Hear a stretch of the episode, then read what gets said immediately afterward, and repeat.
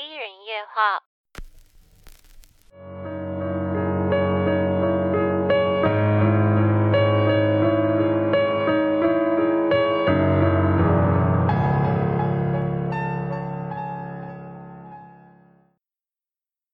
今天这一集是有关于四个好朋友在森林小屋度假时遇到的惊魂事件。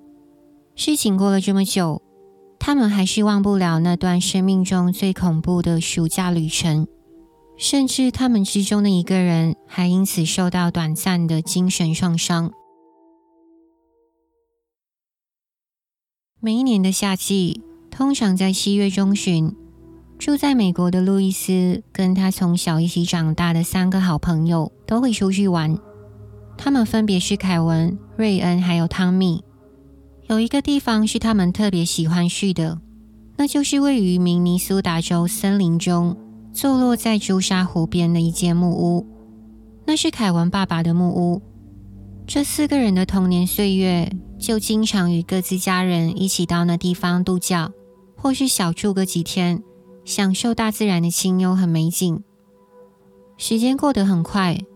当路易斯和朋友们上了高中，他们认为自己长大了，不再需要家长的陪伴，也能自己到森林中去玩。话说，凯文爸爸的这间小木屋十分偏僻，它隐藏在一座面积庞大的岛屿。岛上也有其他的小屋，不过最接近他们的屋子，起码有半英里远的距离。当然，岛上是有一条小路可以让他们来回通行，而要前往凯文爸爸的木屋，必须把车停在岛上对面的碎石路边，再搭船渡过那片巨大的湖泊，才能到达目的地。他们住的是一间单层木屋，门口外面有楼梯，屋里只有两间睡房，一个相连的厨房和客厅，后面还有一间浴室。那两间睡房内分别有一扇窗户是完全没有窗帘的，所以能轻易见到外面树林与湖泊的景色。而两个房间都只有一张单人床。每当夜里睡觉时，路易斯偶尔会有一些奇思怪想。当然，到这边住了许多次，从来没有什么事情发生。而且随着经验增加，他也在这屋里睡得更安稳了。通常到森林留宿的时候，他们习惯待上最少四到五天或一个礼拜。就在某段暑假旅程中，过了十六岁的他们终于拿到驾照，于是开车来到岛上。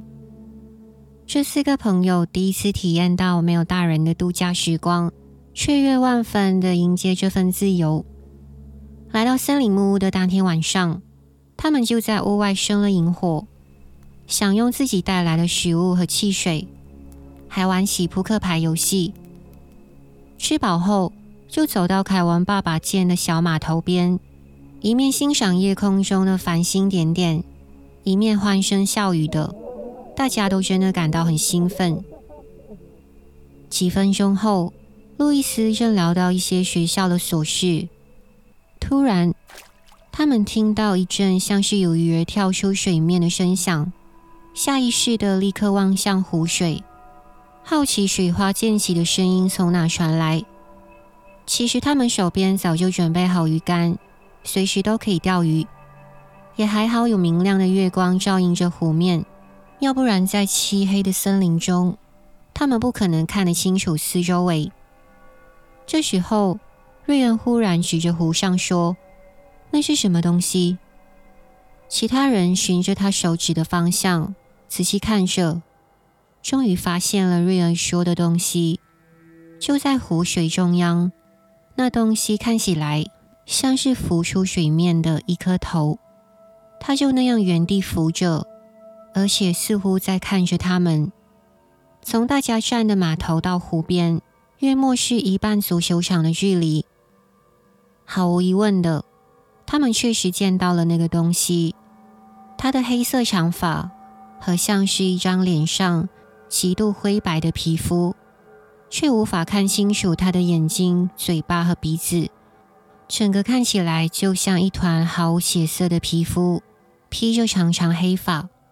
路易斯永远不会忘记他见到那东西后，全身汗毛竖起，有股冲动想要马上离开。但这时候，汤米和凯文跟他们说，那也许是一只潜鸟，因为这种鸟平常会潜入水中猎食，而且它们的皮毛也是黑白颜色，所以其实可能是有一只潜鸟刚在水里捕鱼吃，然后鸟的头部露出水面，这是他们认为比较合理的情况。然而，他们不禁有点心里发毛，因为大家都注意到，这东西完全没有动过，一直漂浮在湖面同个地方。他们走回离屋外楼梯跟码头不远的营火处，往湖水望过去，借着火光看，这东西又变得更亮了。路易斯首先打破了这诡谲静谧的气氛。提议大伙再去开多几罐可乐来喝，继续玩他们的扑克牌。很快的，聊着喝着，他们就把那颗头的景象暂时抛在了脑后。过一阵子，因为喝了蛮多汽水，路易斯觉得非常尿急，想要去厕所，但屋里的厕所被瑞恩占用了，所以路易斯想说，只好到外面解决，反正又是在荒林野外中。当他来到湖边的草丛，正尿到一半，目光很自然地投向那座闪着优美月光的湖泊。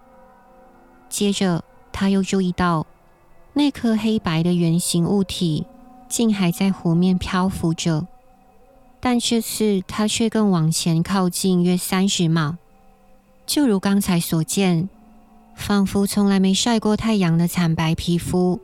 而且依然看起来像在直勾勾盯着路易斯，一股强烈的恐惧涌上来。路易斯立即跑进屋里头，叫朋友们快点出来看。从头到尾，路易斯不断望向湖边，想确认那东西是不是还在。大家听到路易斯这么一说，就很惊讶地跑出去看，结果那颗头状物真的还在水面上。疑似下巴的部位悬在空中，一动也不动地面向路易斯和朋友们。他们马上快步回到屋里，没有人敢再出去外面。这一次，他们觉得那根本不像是潜鸟，因为潜鸟不会在水上同一处停留将近一个小时这么久。正常来说，水流也会让它飘到别的地方，而那东西的周围却没有泛起一丝涟漪。一切看起来根本不合逻辑，他们只能胡乱瞎猜着。或许那只是一个木头而已，但路易斯看得出来，其实大家都开始有点焦虑不安。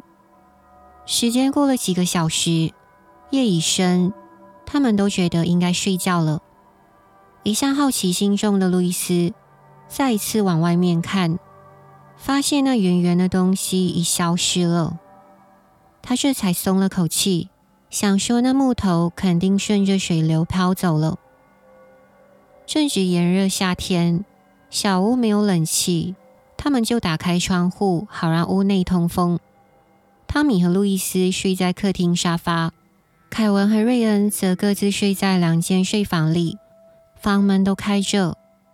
路易斯翻来覆去的，迟迟睡不着，却也不想睁开眼。不晓得过了多久。似乎在屋外的楼梯下边和萤火附近，开始有脚步声传来。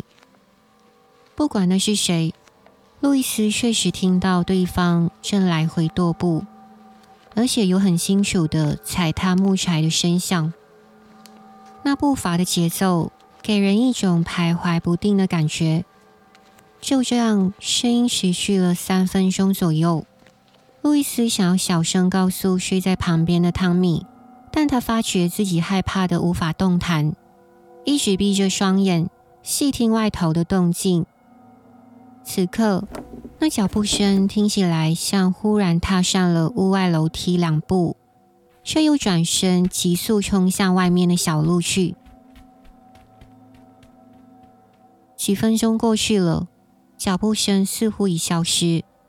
路易斯摇醒了汤米，问他有没有听到刚刚的声音。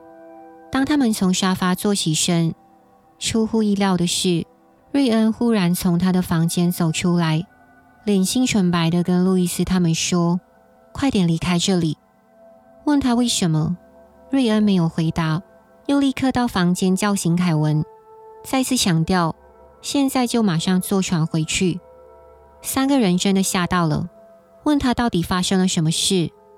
在瑞恩收拾东西的当儿，他才跟大家解释原因。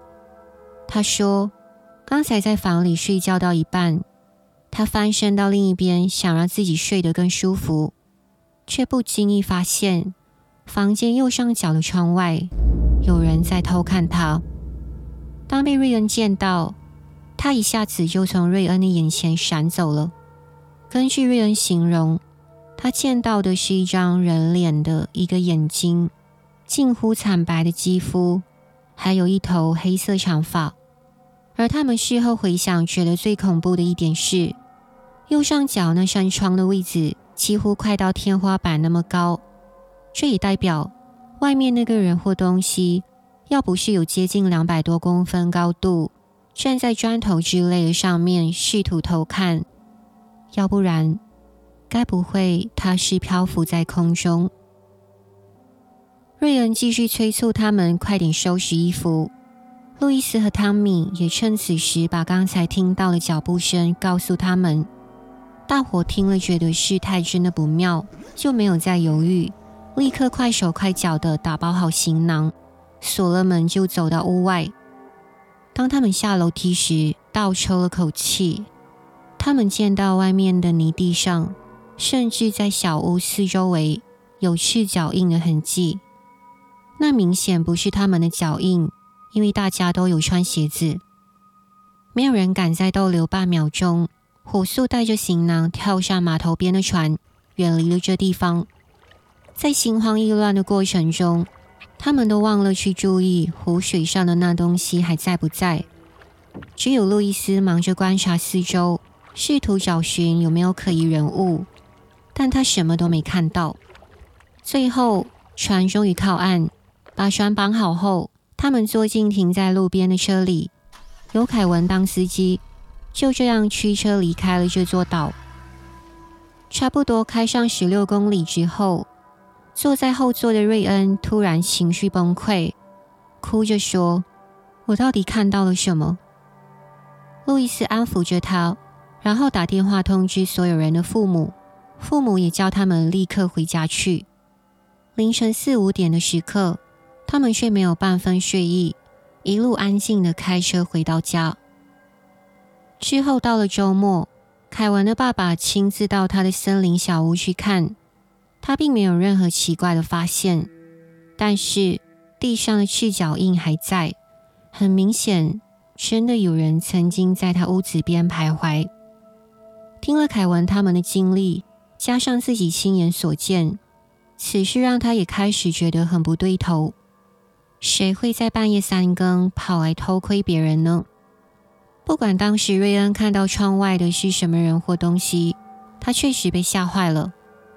那一夜在车上崩溃后，他连续好几天都失眠，后来只能吃医生开的安眠药才能入睡。慢慢过了一段时间，才终于恢复过来。只不过现在，只要是在没有窗帘的窗边睡觉，他就会浑身不自在。路易斯到今天都想不通，那晚遇到的究竟是超自然现象，还是有图谋不轨的入侵者？听凯文爸说，接下来的日子里，森林小屋那边安然无事。然而自从那天后，路易斯和瑞恩就没有再踏入那个地方了，只有汤米和凯文有回去几次，但一切都很正常。其实那座岛上有好几间木屋，偶尔那些屋主的家人也会像他们一样去住个几天。路易斯和朋友们猜想，有没有可能是那些人跑过来捉弄他们，又不巧被瑞恩发现，还是说有人想要做出一些更可怕的举动？但终究没有人能解释，漂浮在湖面的那颗诡异头形物究竟是什么。包括那脚步声和地上的脚印，以及瑞恩看到恐怖的脸全部都是在同一晚发生的。在他们看来那一连串的异常事件绝对不是巧合。